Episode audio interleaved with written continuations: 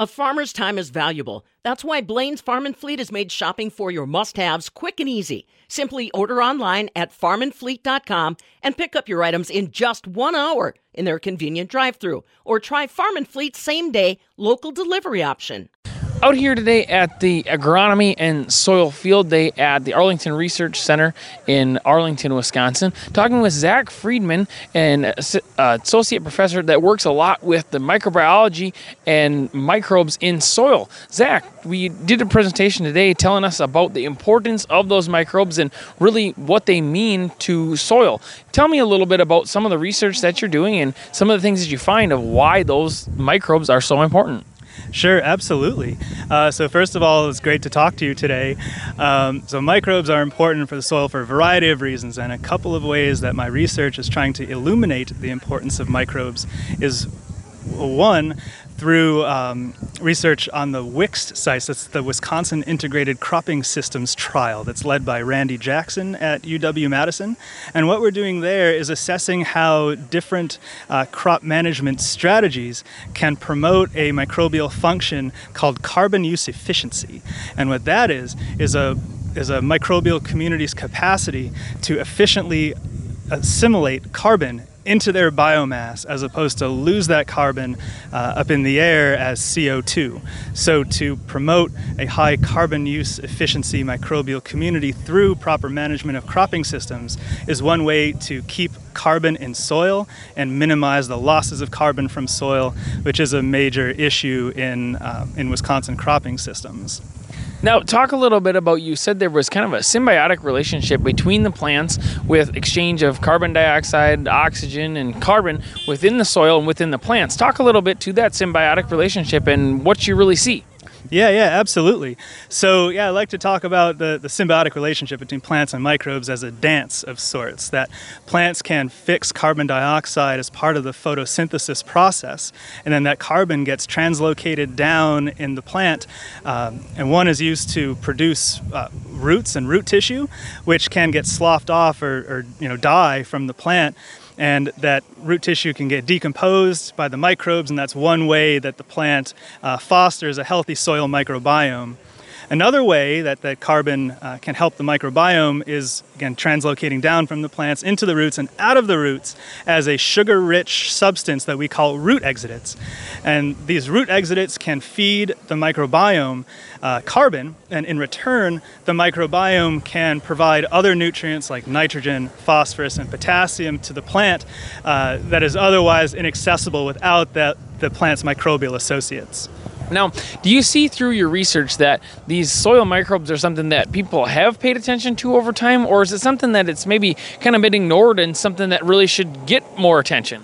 That's a great question, and I find a little a little bit of um, of both. That you know, microbes, the importance of microbes in soil have been noted in in textbooks and media articles over time, but for whatever reason, um, didn't seem to proliferate so much to the point it is today as we talk about the importance of microbes, especially with soil health.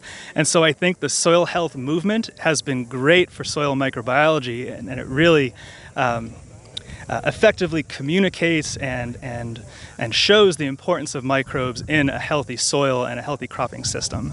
Now, what does it mean to the crop yield or profitability or just, I guess, productivity of land if those microbes are depleted to a point where there's not much there or they're not very active? Right, so if you have a stunted soil microbial community, you're going to have a stunted cropping system because the soil microbes are what ultimately uh, uh, cycle the nutrients from unusable to usable forms for plants. And so if you have an unhealthy microbiome, you're going to have an unhealthy system. Now, when you see these places that maybe are a little depleted in micro, uh, in microbes in the soil, or are kind of, as you say, not productive, how do you how do you fix that? You know, what kind of things can you do to kind of re-encourage the growth of microbes and really bring health back to that soil in that way? Yeah, yeah, that's a great question. So, to bring health back to soil as it relates to its microbiome, uh, one is through the use of, of organic amendments. That organic amendments, as compared to inorganic fertilizers, uh, provide a long term nutrient um, storage for the soil system that ultimately the microbes can benefit from instead of a boom and bust type of nutrient um, availability that comes with the use of inorganic fertilizers. Uh, secondly, the use of cover crops is another way to get a nice continuous flow of nutrients from uh, the above ground to the below ground that ultimately benefits the soil microbes. And when the soil microbes uh, get benefit from their plant host, they always in turn uh, provide benefit to the plant. Now, going forward, what kind of other things are you kind of focused on as far as your research in looking at these microbes to continue to improve that symbiotic relationship, continue to improve soil health, and bring it to something as to focus on for producers?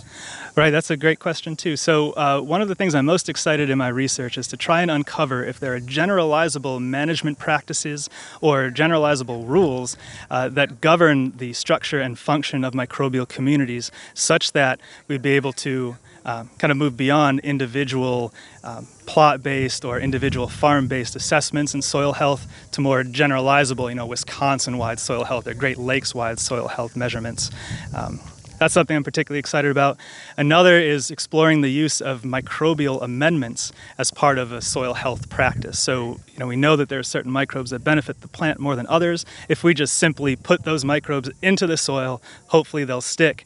And if that benefits the plants, then that would be a, a great solution. All right, awesome. Well, Zach Freedman, Associate Professor at UW Madison, focusing on microbiology and soil microbes and how that affects soil health and the productivity of plants and that Out here at the Agriculture Research Station in Arlington for the Agronomy and Soils Field Day. For the Midwest Farm Report, I'm Aaron Zimmerman.